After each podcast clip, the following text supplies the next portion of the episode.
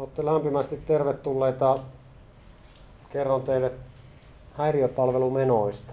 Onko joku kuullut tämän käsitteen aikaisemmin?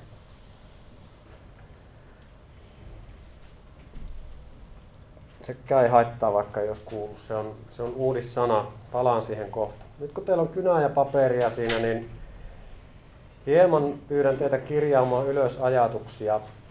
Palataan sitten aivan tota, tuntien päätteeksi niin näihin alkuvaiheen ajatuksiin. Eli kun kerron kohta tarkemmin niistä häiriöpalvelumenoista ja esityksen loppupuolella kerron lastensuojelusta, niin teillä on tässä alkuvaiheessa hyvä pohtia tämmöisiä peruskysymyksiä. Mitä tiedät lastensuojelusta? Mitä ajatuksia lastensuojelu sinussa herättää? Millainen maine lastensuojelulla on? Mitä lastensuojelun ilmoitus tarkoittaa? Kenellä on ilmoitusvelvollisuus? Tunnetko lasten oikeudet? Ja mitkä palvelut on tarkoitettu lapsiperheen? Semmoinen yksinkertainen kysymys, että onko kaikki nämä kysymykset teidän mielestä helppoja? Osaako jokainen vastata, niin kuin, jos mä rupeisin tenttaamaan jotakuta teistä, että mitä ne lasten oikeudet on, niin tulisiko niin kuin apteekin hyllyltä? Haluaako joku sanoa jotain? Se on nyt jotakin hajua, mutta että en osaisi luetella nyt kaikkia näin. Joo. Joo, ihan samat ajatukset. Että että varmasti semmoinen näppituntuma on. Ja niin kuin, miten se sanoisi, niin kuin maalaisjärjellä osaa päätellä asioita, mutta et ei varmasti lähtisi ihan listalta lueteltuna nyt kaikki. Joo, minä tässä omassa alustuksessani käsittelen näitä kaikkia osia vähän tarkemmin, osaa vähän niin kuin väljemmin. Ja idea on se, että yritän herätellä teillä niin kuin ajatuksia ja, ja kun teillä tulee niin kuin mieleen, että no hei, tämä oli kiinnostava juttu tai tosta mä haluan lisää tietoa, niin kirjatkaa ylös, niin käydään niitä tuossa tota, myöhemmin sitten läpi. Mutta tästä omasta puheenvuorosta tänään Käsittelen seuraavia aiheita. Mitä ovat häiriöpalvelumenot? Mitä on näiden häiriöpalvelumenojen taustalla? Mihin pitäisi kiinnittää huomiota? Sitten annan esimerkkejä kustannusten kertymisestä yksittäisen lapsen tai nuoren osalta. Käsittelen lastensuojelun perustaa, sitä, että mistä lastensuojelussa on kyse, myös palveluja ja avun saamista, avun pyytämistä, lastensuojeluilmoitusta ja sosiaalihuoltolain mukaista ilmoitusta ja sitten myös moniammatillisuutta ja yhteistyötä. Tämmöisiä aiheita. Mä aloitan näistä häiriöpalvelumenoista. Tästä on hyvä tiedostaa, että se on vain siis tämmöinen uudissana tai termi, käsite, liitetään monesti professori Matti Rimpelään. Ja se voidaan ymmärtää tämmöisenä niin kuin sosiaalisen ongelman markkinointina. Ja häiriöpalvelumenoilla tarkoitetaan siis sitä kokonaisuutta, mikä esimerkiksi lasten, nuorten ja alaikäisten ihmisten ää, psyykkisestä pahoinvoinnista ja sairastamisesta kertyy yhdelle kunnalle tai yhdelle alueelle tai periaatteessa Suomelle.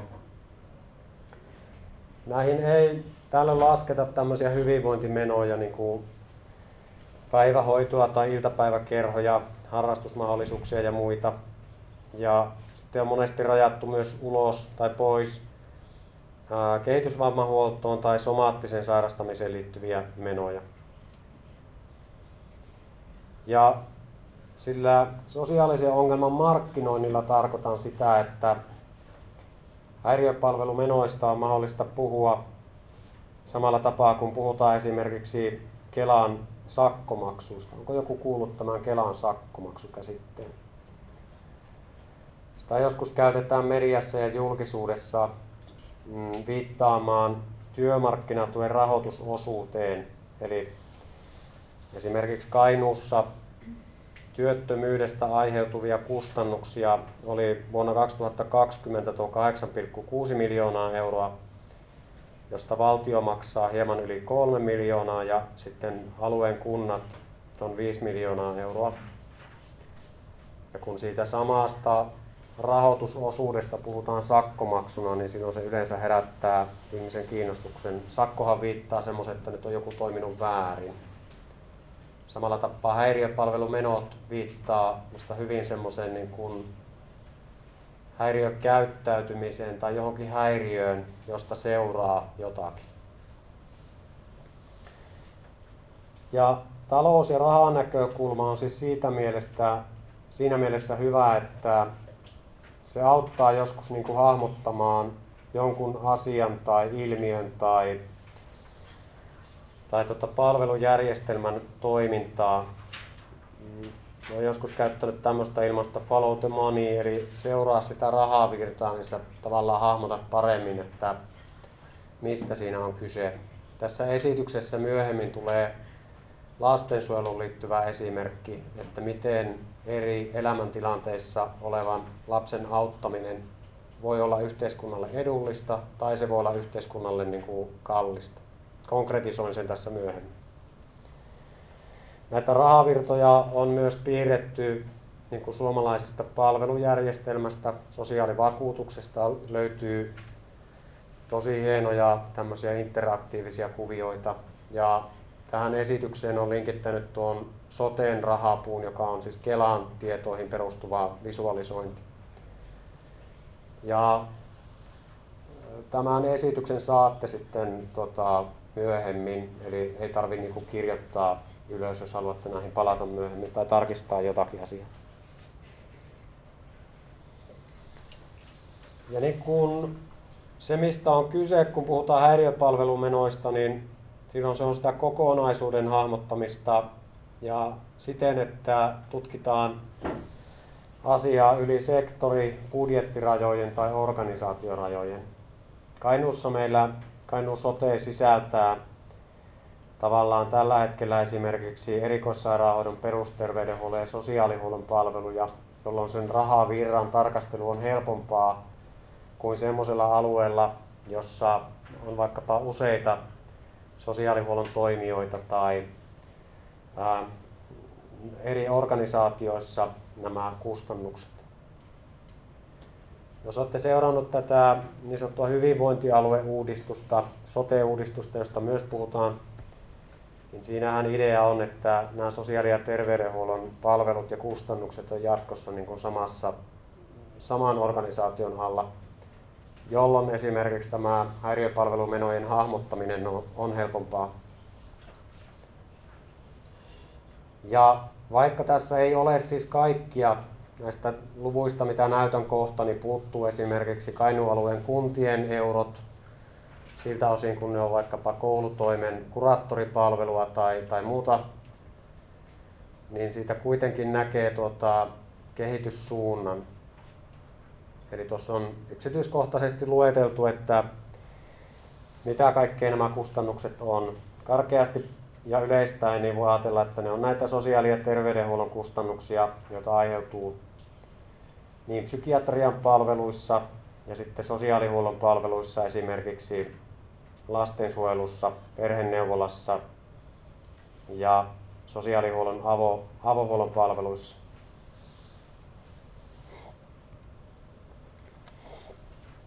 Tämän näköistä käppyrää sieltä tulee, kun ruvetaan katsoa sitten vuodesta 2005 alkaen. Eli tuolla vasemmassa laidassa näkyy, että vuonna 2005 Kainuussa vuosittain se rahasumma, mitä käytettiin näihin häiriöpalvelumenoihin, oli tota 7,2 miljoonaa euroa. Ja sitten uusin tilasto, mikä minulla oli käytettävissä, oli vuodelta 2019 niin tämä sama rahasumma oli 19,9 miljoonaa euroa joka vuosi. Näitä ei ole siis, sen verran tarkennan vielä, että ei ole inflaatio korjattu. Eli se euro vuonna 2005 ei ole sama asia kuin euro vuonna 2019.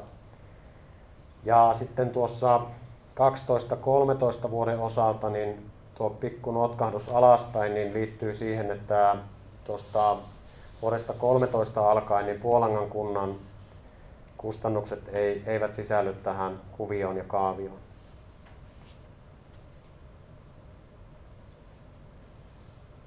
Eli voisi karkeasti ajatella, että noin kolminkertainen kustannus vuosittain enemmän menee häiriöpalvelumenoihin. Osaako joku sanoa, että, tai heittäkää joku, mikä tätä voisi selittää. Miksi näin? Nyt ei ole vääriä vastauksia, niin on helppo vastata.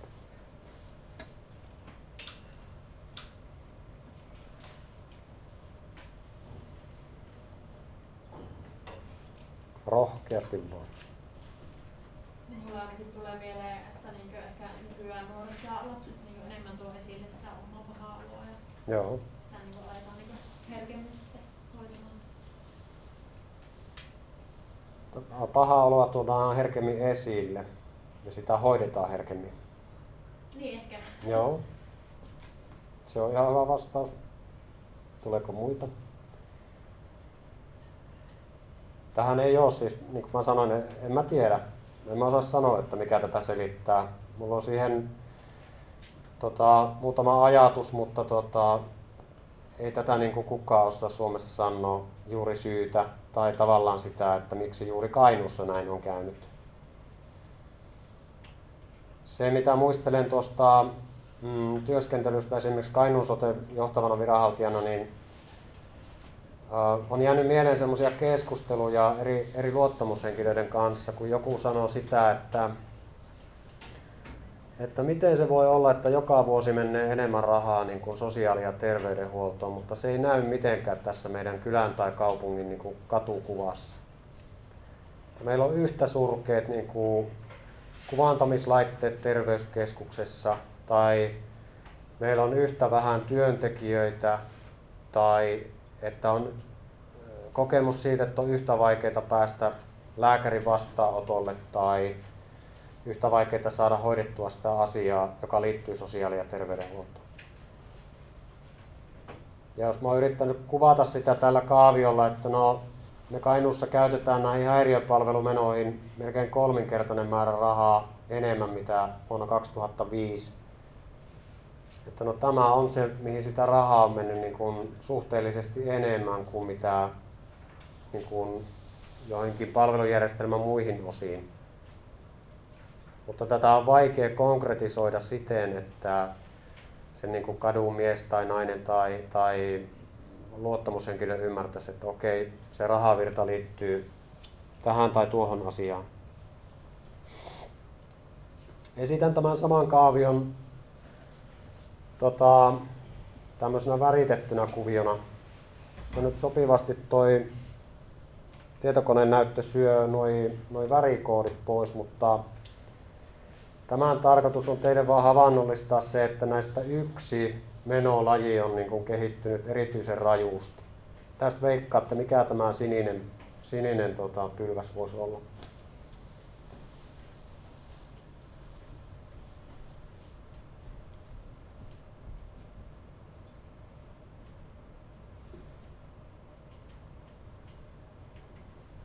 Rohkeasti vaan. Mikä se voisi olla? Onko se perheneuvola? Onko meillä lisää perheneuvolapsykologeja? Onko koulukuraattorien määrä kasvatettu kolminkertaiseksi? Mikä ihme se voisi olla?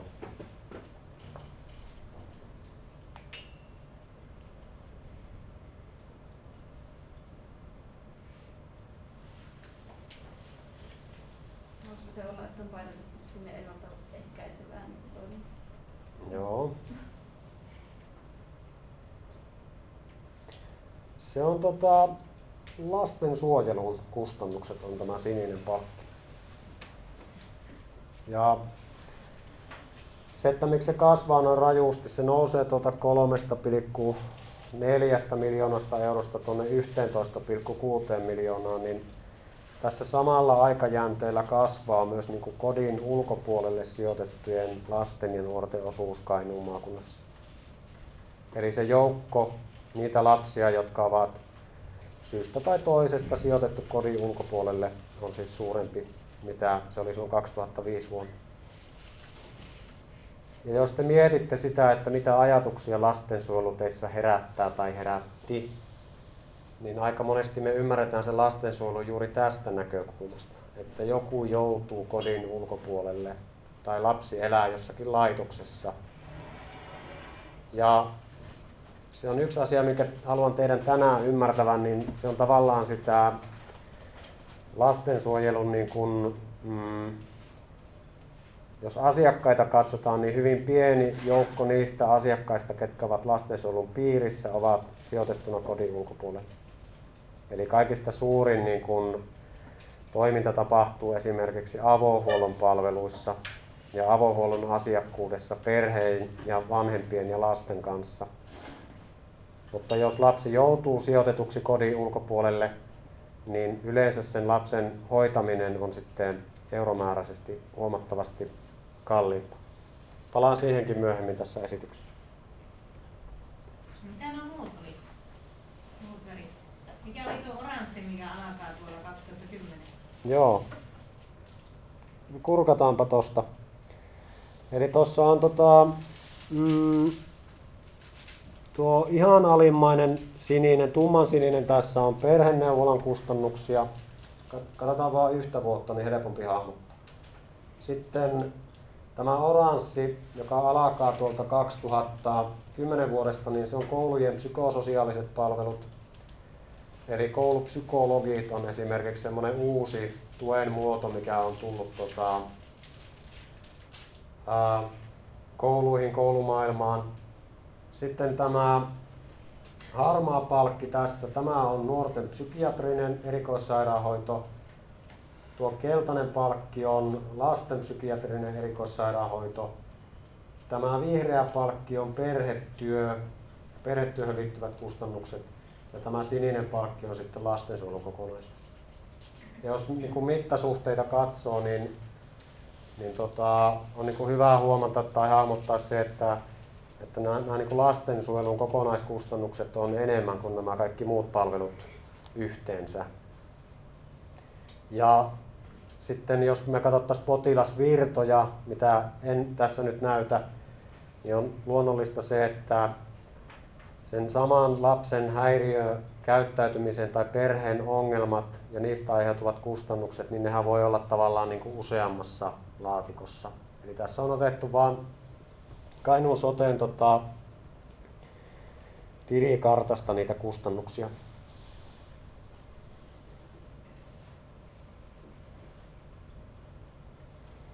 No, niitä ajatuksia siitä, että mikä tätä muutosta selittää.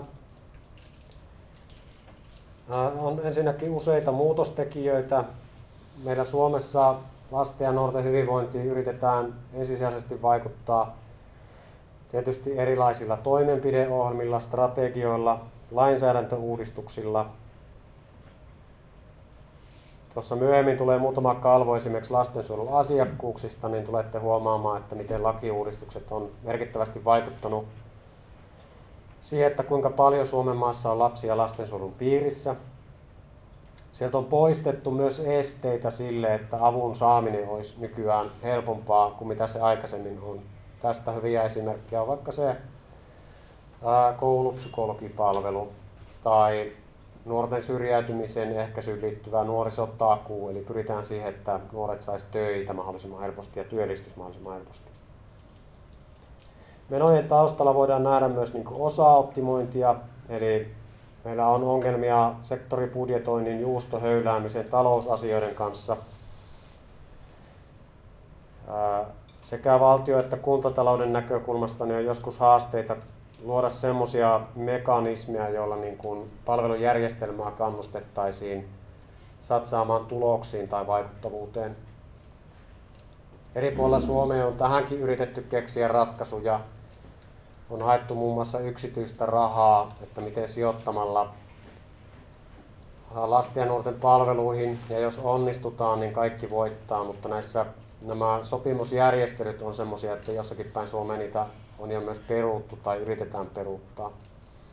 Eli semmoinen pitkäjänteinen kehittäminen, että mitä tulevaisuudessa, mihin pyritään, niin siinä on niin kuin vaikeuksia Suomessa ja yksittäisissä kunnissa, yksittäisillä alueilla. Toinen semmoinen, minkä haluan tehdä ymmärtävän tänään, on se, että tämä hyvinvointi jakautuu kaikkien toimijoiden vastuulle, mutta se ei ole kenenkään budjettivastuulla. Eli kukaan ei vastaa siitä, niin kuin, siitä näkökulmasta, että jos emme onnistu, niin mitä siitä seuraa. Sanon vielä lastensuojelusta sen, että jos lastensuojelu kirjoitetaan niin kuin erikseen, ei yhteen, niin silloin me voidaan ymmärtää se lastensuojelu sellaisena toimintana, joka on niin kuin teidän, osa teidän työnne keskiötä silloin, kun te työskentelette esimerkiksi terveysalalla. Ja se voidaan ymmärtää laajasti myös niin kuin kenen tahansa ihmisen, kuntalaisen, vanhemman, isovanhemman tai ystävän niin kuin toiminnaksi. Et lastensuojelu erikseen kirjoitettuna tarkoittaa siis jotakin ihan muuta kuin tämä lastensuojelu niin kuin yksittäisenä sosiaalipalveluna tai palvelujärjestelmän osana. Tällä hetkellä politiikkaohjelmissa korostetaan myös tuota, hyvinvointiongelmien ylisukupolvisuutta, mikä tarkoittaa käytännössä sitä, että semmoinen heikko ja huono-osaisuus, se kasautuu ja samalla tapaa, kuin hyvinvointi kasautuu.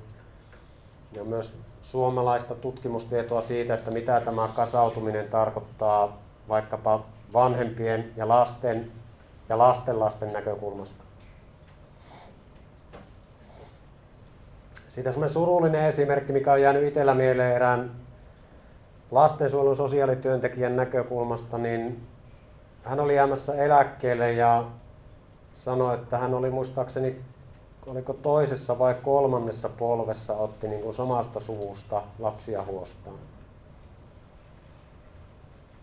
Mikä oikeastaan kertoo siitä, että se palvelujärjestelmä on silloin niin kuin epäonnistunut, jos, jos ikään kuin se ää, eniten siihen yksityisyyden suojaan tai perheen elämään puuttuva toimenpide niin kuin toistuvasti epäonnistuu.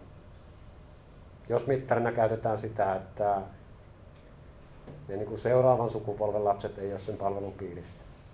Mutta osaltaan kuvaa hyvin sitä niin kuin ongelman tai, tai tämän niin kuin, mm, asian luonnetta.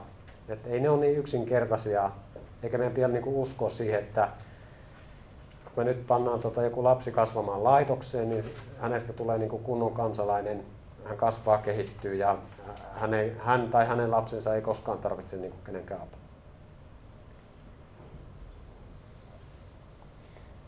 Suomessa on myös sitten kritisoitu menojen näkökulmasta erityisesti tätä palvelujärjestelmää. Taloussanomissa oli 12 vuonna tuommoinen artikkeli, että lapsibisnestä ei valvo kukaan. Ja jos olette viime vuosina seurannut sitä keskustelua, mitä käydään lastensuojelun ongelmista, jotka nyt on käristynyt eri, erityisesti niin kuin sijaishuoltoon, lastensuojelulaitoksia ja niin edelleen, niin, niin tota, Tuo artikkeli on edelleen ajankohtainen ja siellä on paljon puutteita, paljon korjattavaa. Ja esimerkiksi tota, eduskunnan oikeusasiamiehen valvonnan lisääntyminen lastensuojelulaitoksen osalta on merkittävästi parantanut niin kuin kodin ulkopuolelle sijoitettujen lasten oikeuksien toteutumista. Sitten kun ollaan Kainuussa, niin Joskus jäi mieleen toi pesäpallotermit. Koulu syöttää, terveydenhuolto lyö ja sosiaalitoimi maksaa kustannukset. Eli ne ongelmat saattavat siis näkyä monessa eri toimintaympäristössä, missä lapsi kasvaa, kehittyy, toimii. On se sitten koulu, on se sitten terveydenhuolto. Ja suomalainen palvelujärjestelmä on rakennettu niin, että meillä tietyllä tapaa, erityisesti lastensuojelussa, on mahdollista käyttää semmoisia keinoja, mitkä puuttuu koululta tai ne puuttuu terveydenhuollosta. Mikä osaltaan selittää, että miksi nämä kustannukset niin kuin tietyllä tapaa tässä kehittyy.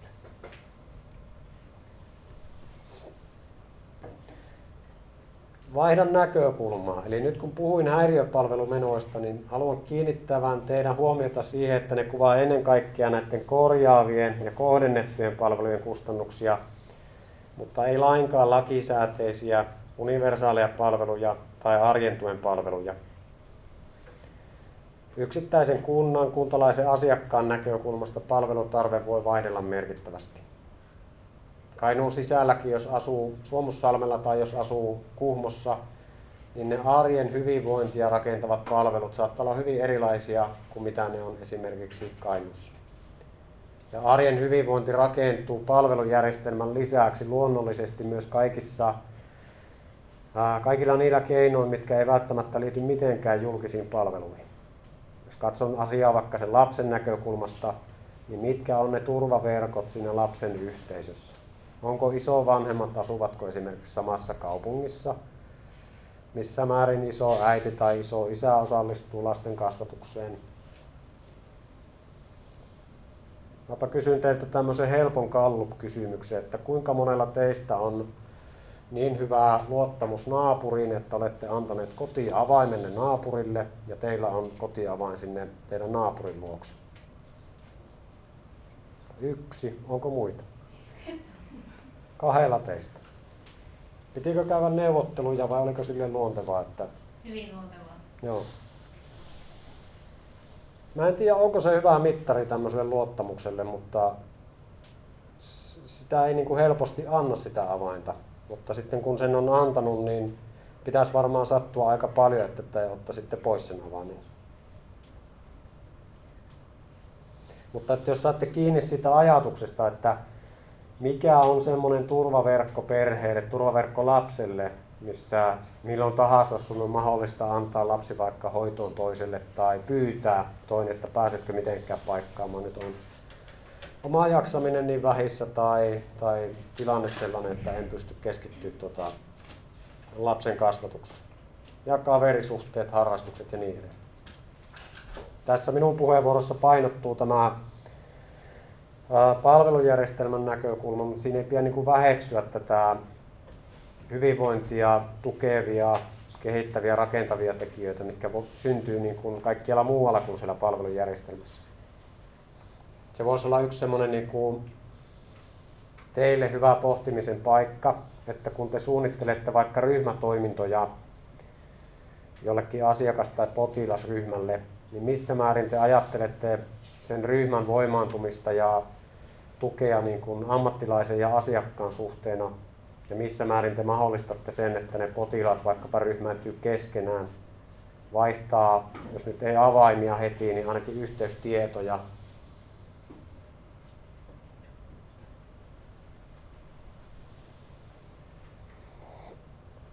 Mä tässä piirrän nämä samat palvelut, mitä nyt on höpöttänyt nyt tähän niin kuin värikarttaan, eli Tästä nyt on helppo hahmottaa, että tämmöiset universaalit palvelut tarkoittaa yleensä maksuttomia, kaikille suunnattuja, kaikille avoimia. Sieltä on terveydenhuollossa vaikka neuvolapalvelut. Suomessa on se hyvä tilanne, että neuvolapalveluiden piirissä on lähes kaikki Suomessa syntyvät lapset. Ja se on varmistettu niin kuin lapsilisää mekanismeilla ja tämmöisillä ää, tietyillä järjestelmillä, jolloin jokaisen järkevän ihmisen kannattaa liittyä neuvolaan. Tai, tai, tai he tulevat väkisin liitetyksi tähän neuvolapalveluun. Ja sitten toisinpäin semmoinen niin kotisynnyttäminen ja rokottamatta jättäminen ja, ja tavallaan semmoiset ilmiöt, joista paljon niin kuin ehkä mediassa puhutaan tai jossakin sosiaalisessa mediassa on kuplia, missä se on, tuntuu, että koko ajan puhutaan, niin ne kuitenkin tämän kokonaisuuden näkökulmasta niin on hyvin marginaalisia ilmiöitä.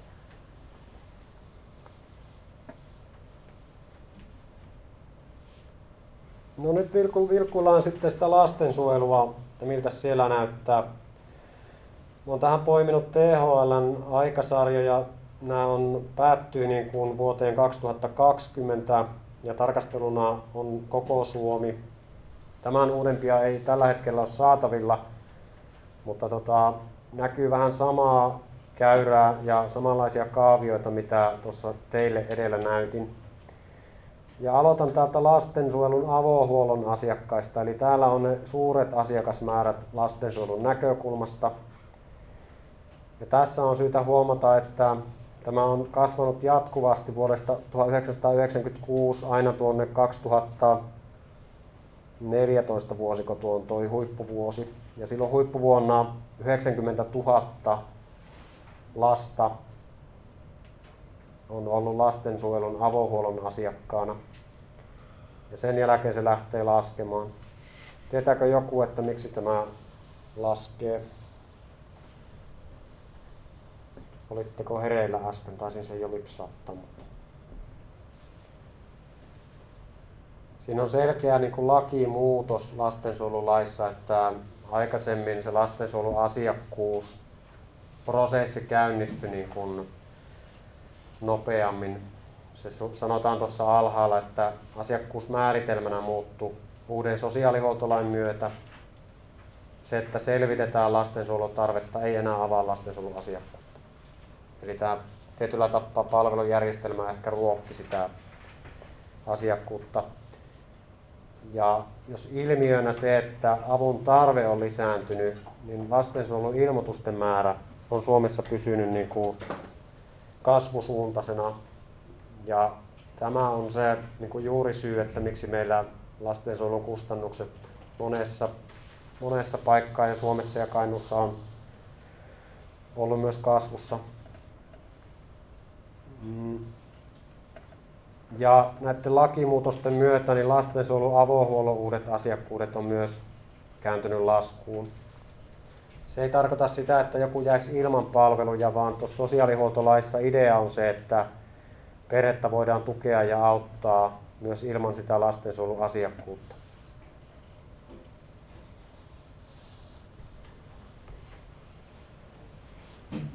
Sitten jos katsotaan sitä kodin ulkopuolelle sijoitettujen lasten joukkiota, niin tässä näkyy, että kehityssuunta on vielä kasvusuunnassa, eli vuodesta 1991 alkaen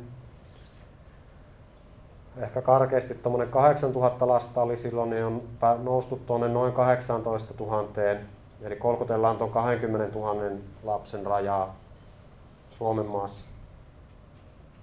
Ja tässä ehkä kielteisiä havaintoja tai kielteisiä kehityssuuntia on tämä kiireellisesti sijoitettuna olleet lapset. Kiireellinen sijoittaminen tarkoittaa sitä, että esimerkiksi sosiaalipäivystyksessä työskentelevälle sosiaalityöntekijälle tulee poliisilta ilmoitus, että nyt on tavattu sen ja sen kotona tota, turvaton lapsi ja joudutaan kiireellisesti sosiaalihuolto puuttumaan sen lapsen elämään. Se ei tarkoita sitä, että se lapsi on ikuisesti sijoitettuna, mutta ylipäätään voi tulla tarve, että sosiaaliviranomainen joutuu kiireesti tilanteeseen puuttumaan.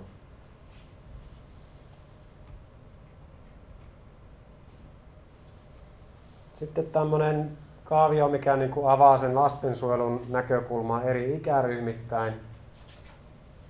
Ja tämä myös aikasarjana, eli 16-17-vuotiaat nuoret on se yleisin niin kuin ikäryhmä, joka on vuoden aikana ollut huostassa.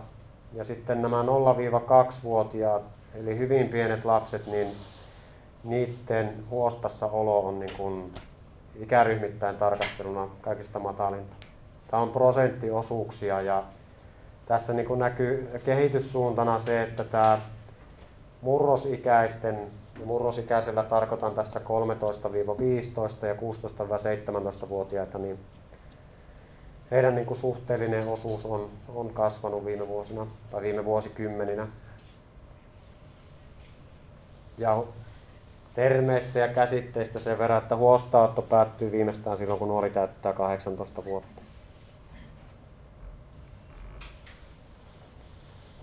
Sitten vähän tämmöistä alueellista vertailua. Kainuussa me ollaan ei ihan heikoin tilanne koko maassa, mutta tuo 1,4 prosenttia on Kainuussa vuonna 2020 huostassa olleita lapsia ää, suhteutettuna vastaavan ikäiseen väestöön. Tarkoittaa siis sitä, että 1,4 lasta per per tota, 100 lasta. Ja kiireellisesti sijoitettujen määrä on tästä vielä pienempi. Ja koko maassa 1,1 on tuo suhdeluku.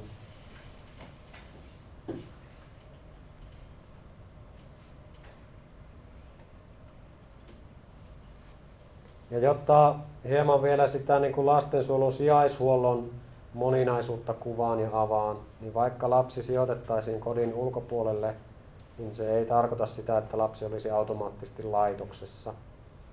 Eli lastensuojelulaki ohjaa siihen, että perhehoito on niin kuin se ensisijainen sijoitusmuoto.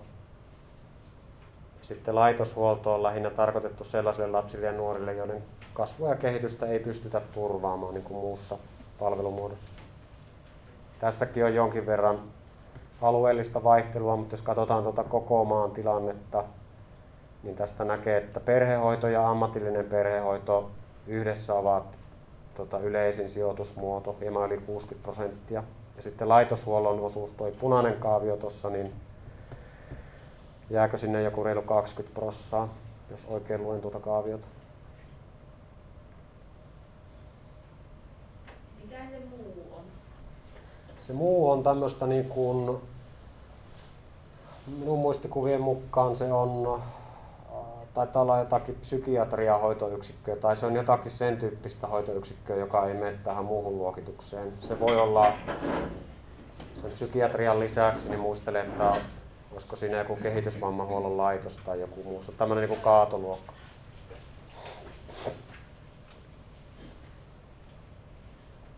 No sitten muutama näkökulma, että miten, mi, mihin pitäisi kiinnittää huomiota. Ja tämä on myös samalla vastaus siihen, että mihin on kiinnitetty huomiota. Eli suuren lamaan aikaan Suomen kunnissa säästettiin erityisesti lasten, nuorten ja perheiden palveluista. Tästä hyvä esimerkki on tuo lapsiperheiden kotipalvelu, joka on vasta tässä 2010-luvulla alkanut yleistyä Suomessa, mutta ei ole päästy sille tasolle, mitä se oli ennen niin kuin suuria lamavuosia. Ja palvelujärjestelmän näkökulmasta samaan aikaan tämä resurssien suuntaaminen niin kuin ikääntyvän väestön hoitoon on syönyt niitä, niin kuin, siellä on se sama tyhjä lompakko, mistä yritetään palveluja järjestää, niin ollut haasteena.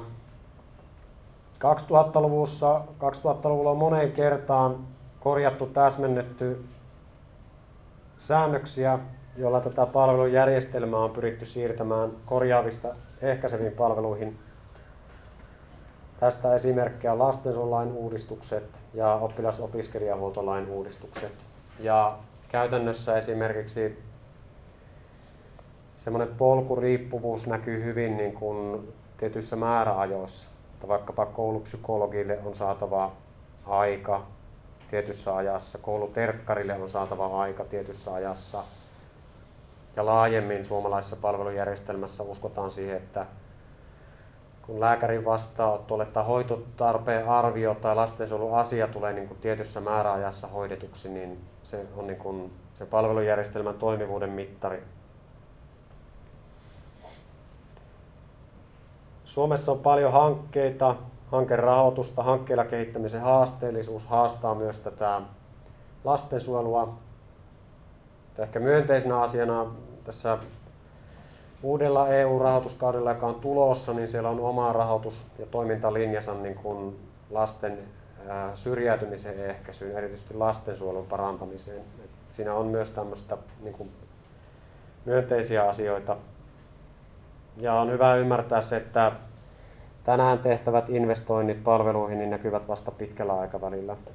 Se on vähän niin kuin metsänviljely, että se näkyy vasta vuosikymmenien päästä.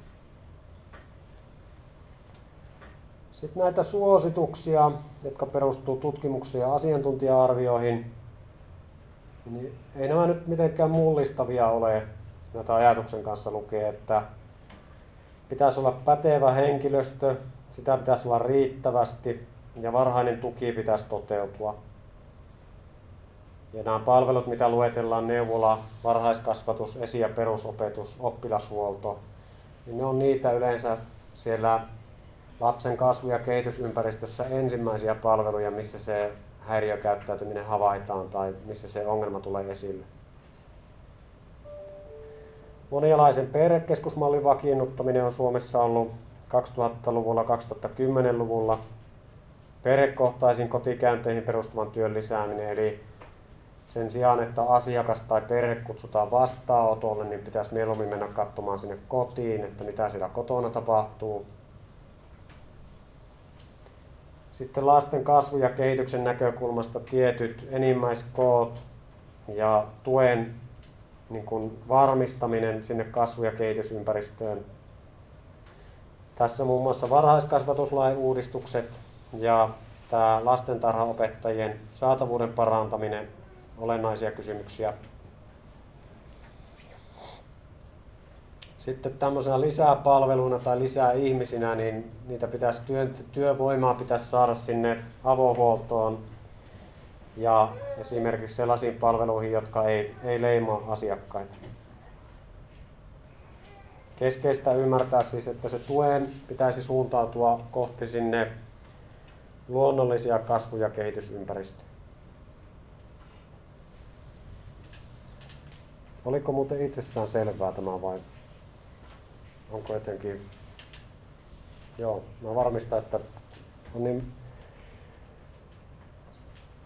Pyrin varmistamaan, että olisi jotakin uutta. Ja keskeyttäkää, jos tulee semmoinen, että ette ymmärrä jotakin. Nyt sitten pomppaan taas toiseen näkökulmaan. Nyt katson tätä niin kuin yksittäisen lapsen tai nuoren näkökulmasta. Yritän konkretisoida tässä tätä niin kuin palvelujärjestelmästä alkanutta kuvausta sitten yhden ihmisen elämän näkökulmasta. Eli on hyvä ymmärtää se, että nivelvaiheet ja palveluvalinnat määrittävät kustannuksia ja sen nivelvaiheen ikään kuin seurauksen voi aiheuttaa monet tekijät. Se voi olla työntekijän ammattitaito, että okei, se oli niin hyvä kuraattori, että se sai sen ää, tota, nuoren autettua. Tai sen nivelvaiheen palveluvalintaan voi vaikuttaa myös semmoiset niin nuoresta itsestään lähtevät tekijät. Eli se käyttäytyminen on vaikkapa sen luokan tota, voimallista, että siihen on pakko puuttua niin järeämmin keinoin, jos näin niin kuin maalikon termein puhun. Tämä esimerkki, jonka näytä on kuvitteellinen, se ei ole minun keksimä. Se on tämmöisestä kirjasta Heinonen ynnä muut, miten lastensuojelun kustannukset kertyvät, julkaisija Lastensuojelun keskusliitto. Ja on hyvä huomata tämän esimerkin ohella se, että on aina myös tilanteita, jossa se ehkäisy tai avohuolto ja avohuollon toimenpiteiden riittävyys ei riitä. Ne ei ole välttämättä tarkoituksenmukaisia tai mahdollisia, jolloin lapsella on myös oikeus tulla huostaan otetuksi. Tässä on esimerkkinä nuorisopsykiatriseen osastohoitoon päätynyt tyttö, ja hän on 15-vuotias, ja hän on otettu osastolle sen vuoksi, että hän on yrittänyt vahingoittaa itseään.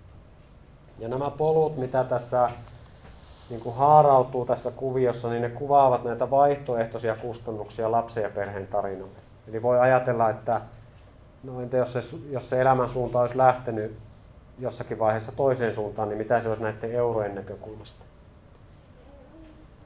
Ja olennaista on siis huomata se, että oikein kohdennetut ehkäisevät palvelut, ja kun ne on oikea-aikaisesti toteutettuja, niin ne on aina korjaavia palveluja halvempia. Tässä taustatarinassa on, jos lähdetään tätä niin lukemaan tätä ää, vasemmassa laidassa olevaa polkua. Täällä on vanhempien ero. Tyttö käy kouluterveydenhoitajalla, mutta ei motivoidu lääkärikäyntiin. No se maksoi 50. Terveydenhoitaja velvoittaa vanhemmat viemään tytön lääkäriä huolehtimaan, että tyttö käy poliklinikalla. Ja siinä on sitten loppusummaksi laskettu tuo 11 000. Sitten on näitä lastensuojeluilmoituksia ja tehdään lastensuojelun tarpeen selvityksiä, jonka aikana tyttö motivoituu psykiatriseen poliklinikkahoitoon. Ja sitten nämä kustannuksiltaan kalliimmat palvelupolut tai haarat, niin nämä on sellaisia, jossa tätä tyttöä hoidetaan esimerkiksi osastohoidossa ja sitten tota, siihen liittyy muitakin palveluja, esimerkiksi intensiivinen perhetyö. Ja tuolla aivan alhaalla on sitten tämmöisiä niin kuin kiireellinen sijoituslaitokseen 15 000 euroa kaksi kuukautta. Mutta tässä ei ehkä euroilla ole niin merkitystä, mutta kun hahmottaa sen, että jos se on oikea-aikaisesti se tuki tarjolla, se on oikeanlaista kohdennettua, se on vaikuttavaa, niin sillä voimme vaikuttaa niin kuin ihmisen elämän suuntaan. Ja sitten toisessa ääripäässä, jos meidän palvelut laahaa, elämäntilanne ehtii kriisiytyä, ei saa tukea eikä apua, niin tämmöiset palvelut, jossa lapsi tai aikuinen sijoitetaan kodin ulkopuolelle, niin ne on kustannuksiltaan aina kalliimpi.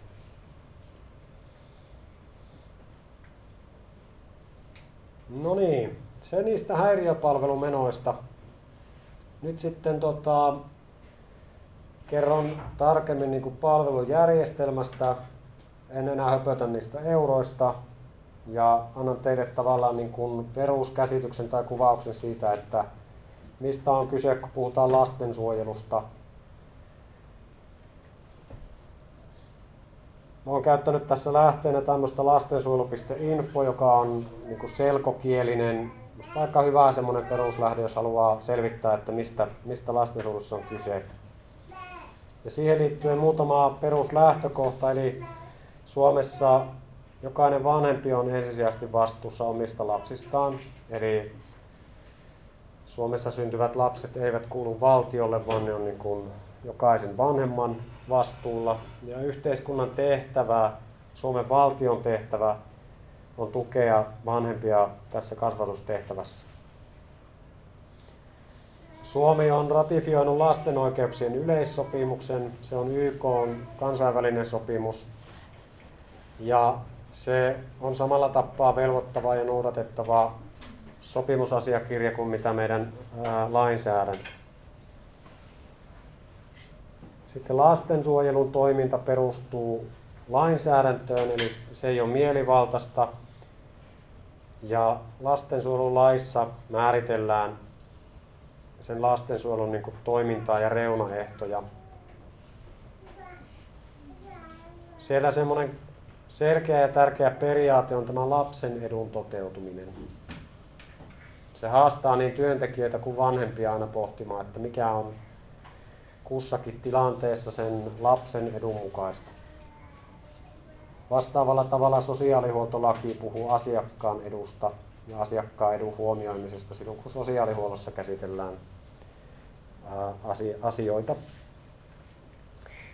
Lapsi saa osallistua, eli lapsi on osallinen siinä omassa prosessissaan huomioiden samalla tappaa kuin terveydenhuollossa, että semmoinen hyvin pieni lapsi, niin kuin meillä täällä on tämä pienin osallistuja, niin, niin hänen osallisuus on, on hyvin erilaista kuin sitten 16-17-vuotiaan lapsen tai nuoren osallisuus siinä omassa asiassa. Huoltajuudesta, vanhempien oikeuksista ja velvollisuuksista on niin ikään sekä lainsäädännössä että sitten lastensuojelulainsäädännössä tarkempia määrityksiä ja käsitteitä, mutta on hyvä huomata, että vanhemmilla on oikeuksien lisäksi myös velvollisuuksia. Eli sillä tappaa tota, lainsäätäjä on tavoitellut sellaista tasapainoa. No sitten yleiskuva siihen, että mitä on lapsiperheiden palvelut. Mä kuulin, että te olette menossa tutustumaan Kainuun äh, soteen tähän perhekeskukseen niin siellä te saatte niin kuin yleiskuvaan näistä samoista palveluista, mitä tässä luetellaan, ja pääsette katsomaan, tapaamaan ihmisiä, että mi, mi, miten se käytännössä menee. Mutta että karkeasti voisi ajatella näin, että jos ikä tai iän ja elinkaaren mukaisesti katsotaan, niin ne palvelut lähtee sieltä niin kuin raskaudesta, perhesuunnittelusta aina neuvoloihin, ja kun lapsi kasvaa, kehittyy, siirtyy päivähoitoon, varhaiskasvatukseen, siellä on omat palvelunsa. Sitten on kasvatus- ja perheneuvonnan palvelut sekä parisuhteeseen että lapsen kasvatuksen tukemiseen. Perheasioiden sovittelu on oma palvelumuotonsa. Ja sitten opetuspalvelut, opiskeluhuollon palvelut ja sitten periaatteessa nuorisotyön palvelut ulottuu aina sinne 29 ikävuoteen asti. Että suomalaisessa palvelujärjestelmässä on niin kuin paljon eri lakien nojalla tota, järjestettävää palvelua. Ja vähän riippuen perheen tai lapsen iästä, niin, niin siinä voi olla niin kuin useampaa toimijaa. Ja tietysti perheen näkökulmasta, jos on eri ikäisiä lapsia perheessä, niin silloin voi niin ikään olla niin kuin useampi palveluntuottaja tai toimija mukana. Saanko kysyä? Joo, kysy vaan. Mä kysyn, kun tämä dia on tässä esillä, että kuinka pian pitää reagoida, jos minä neuvolassa olen ja teen lastensuojeluilmoituksen, niin kuinka pian lastensuojelun pitää reagoida Joo. tekemään ilmoitukseen? Joo. Palaan näihin käsittelyaikoihin, voi ottaa tässä keskustelussa tarkemmin. Okei, joo. Mutta sitten on hyvä huomata se, että se on niin kuin, muistaakseni käsiteltävä välittömästi ja viimeistään seitsemän vuorokauden kuluessa. Että siinä on niin kuin tiukasti lainsäätäjä rytmittänyt tätä, että se ei saa niin kuin joutua johonkin pinka alle tai jäädä hoitamatta. Eli tota, semmoinen niin kuin sen ilmoituksen käsittelyn osalta on, minusta on ihan yhtä olennainen kysymys on oikeastaan niin kuin pohdittavaksi teille ja huomioitavaksi, että silloin kun huoli herää, niin sitä ei kannata jättää niin kuin viikkokausien päähän sen niin kuin mahdollisen lastensuojeluilmoituksen tekemistä, vaan se pitäisi tehdä siinä hetkessä, kun se huoli herää. Ja, miet, ja kun miettii sitä, että no onkohan tämän lapsen tai perheen kohdalla syytä tehdä lastensuojeluilmoitus. Siitä tulee tässä vielä myöhemmin tarkemmin, mutta tota, jos katsotaan tämän niin kuin viipeitten näkökulmasta, että missä vaiheessa mikäkin kestää minkäkin verran, niin sitä ei ole säädelty, että milloin sen työntekijän täytyy se lastensuojeluilmoitus tehdä. Lastensuojeluilmoituksen käsittelystä on niin tiukat ja tarkat käsittelyajat olemassa. Ja kun se avunpyyntö tai ilmoitus viranomaisille tehdään, niin se käynnistää luonnollisesti asian selvittelyn. Se voi johtaa asiakkuuteen, mutta ei automaattisesti johda. Sekin on hyvä huomata, että siinä sosiaalihuollon viranomainen, lastensuojeluviranomainen käyttää julkista valtaa ja pohtii, että onko tässä semmoisesta asiasta kyse. Ikävä kyllä Suomessa joskus lastensuojeluilmoitus niin kuin mekanismia käytetään väärin. Se voi olla tämmöinen niin kuin maalittamisen menetelmä viranomaisia kohtaan. Sen lisäksi sitä käytetään väärin esimerkiksi, mm, ehkä tyyppiesimerkkinä mainitaan tämmöinen riitasaa tota, ero, voi olla sellainen tilanne, jossa vanhempi tai vanhemmat tekevät niin kuin toisistaan lastensuojeluilmoituksia.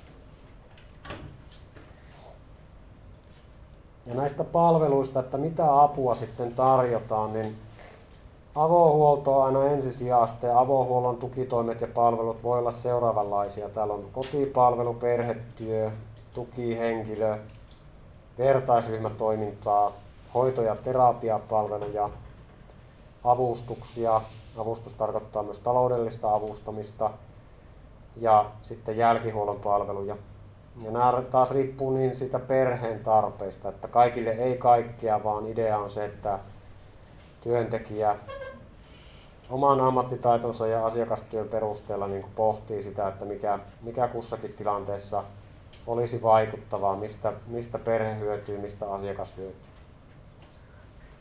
Jos avohuollon tukitoimet on riittämättömiä, niin myös hoito oman kodin ulkopuolella.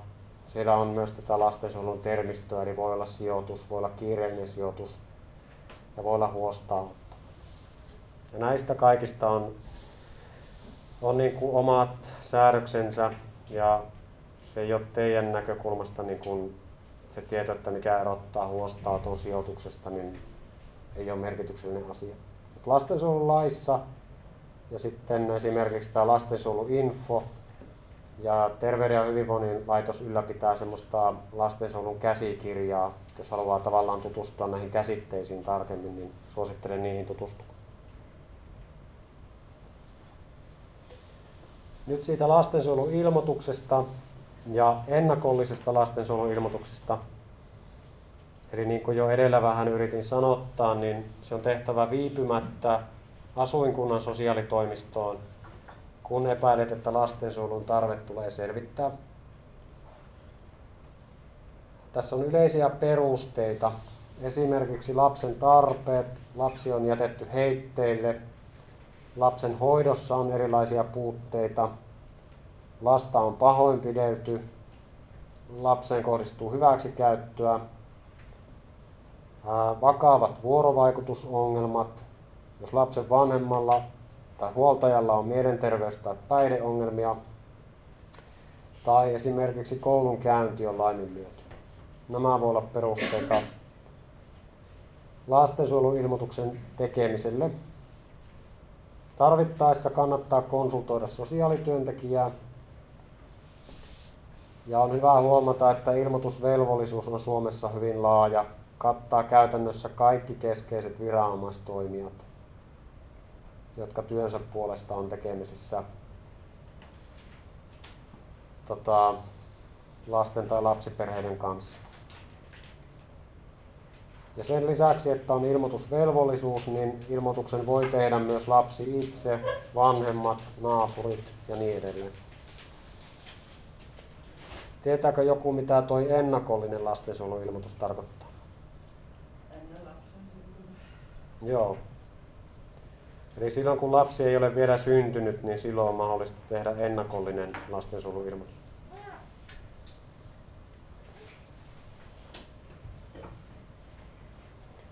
Sitten hyppään pikkusen syrjään, mutta annan teille esimerkkejä tästä niin kuin, tämän suomalaisen palvelujärjestelmän toiminnasta. Eli meillä on myös muita ilmoitusmekanismeja tai velvollisuuksia. Eli terveydenhuoltolaissa on säädetty muun muassa tästä yhteydenotosta sosiaalihuoltoon. Eli kun terveydenhuollon ammattihenkilötehtävässä on saanut tietää henkilöstö, jolla on sosiaalihuollon tarve ilmeinen, hänen on ohjattava henkilö hakemaan sosiaalipalveluja tai henkilö antaessa suostumuksensa otettava yhteyttä kunnallisesta sosiaalihuollosta vastaavaan viranomaiseen, jotta tuen tarve arvioitaisiin. Tarvittaessa salassapitosäännösten estämättä ja viipymättä. Ja tämä voi korvata lastensuojeluilmoituksen joissakin tilanteissa. Tästä esimerkkejä nyt voisi olla, niin koskettaa vaikkapa päivystyksessä työskentelevää terveydenhuollon ammattihenkilöä. Ja jos tulisi esille, että tämä tota, sekavasti käyttäytyvä tai päihtynyt ihminen on tota, ilmeisesti, ilmiselvästi tota, sosiaalipalveluja kaipaava. Tällöin ei salassapitosäännöksetkään estä. Ja vielä oma ilmoitusvelvollisuutensa on sitten ikäihmisiä, iäkkäitä koskeva. En, en siihen mene tämän tarkemmin tässä.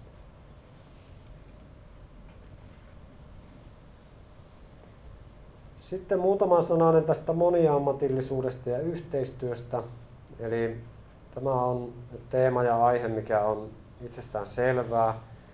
Eli kun tässä aluksi puhuin teille palvelujärjestelmästä, niin täytyy muistaa, että palvelujärjestelmän ei pitäisi toimia mitenkään niin kuin pesäpallotermeen, että joku syöttää ja toinen lyö, vaan se idea nykyään on se, että pyritään luomaan semmoinen saumaton ja toimiva palveluketju sille asiakkaalle tai perheelle, jossa jokainen ammattilainen on sitten sosiaali- tai terveydenhuollon työntekijä, niin tuo siihen oman osaamisensa Tämä monialainen ja moniammatillinen yhteistyö ei synny itsestään. Se perustuu usein myös siihen, että työntekijät keskenään tuntevat toisensa. Sitä tuetaan työelämässä esimerkiksi työparijärjestelyin, eli tietoisesti pyritään rakentamaan semmoisia työyhteisöjä tai työkäytäntöjä työyhteisöjen sisällä tai työyhteisöjen välillä, jotta tämä moniammatillisuus ja yhteistyö syntyisi helpommin. Ja sille on tiettyjä perusedellytyksiä, keskinäinen vuorovaikutus, tahto, sitoutuminen, ymmärrys ja ohjaustyö. Ja aika usein tähän listaan lisätään vielä se, että asiakas on niin joka vaiheessa mukana. Että ei pääse syntymään sellaista käsitystä, että asiakkaan tai ihmisen selän, selän takana sovitaan jotakin tai, tai ilman asiakasta kuulematta tai asiakasta osallistamatta.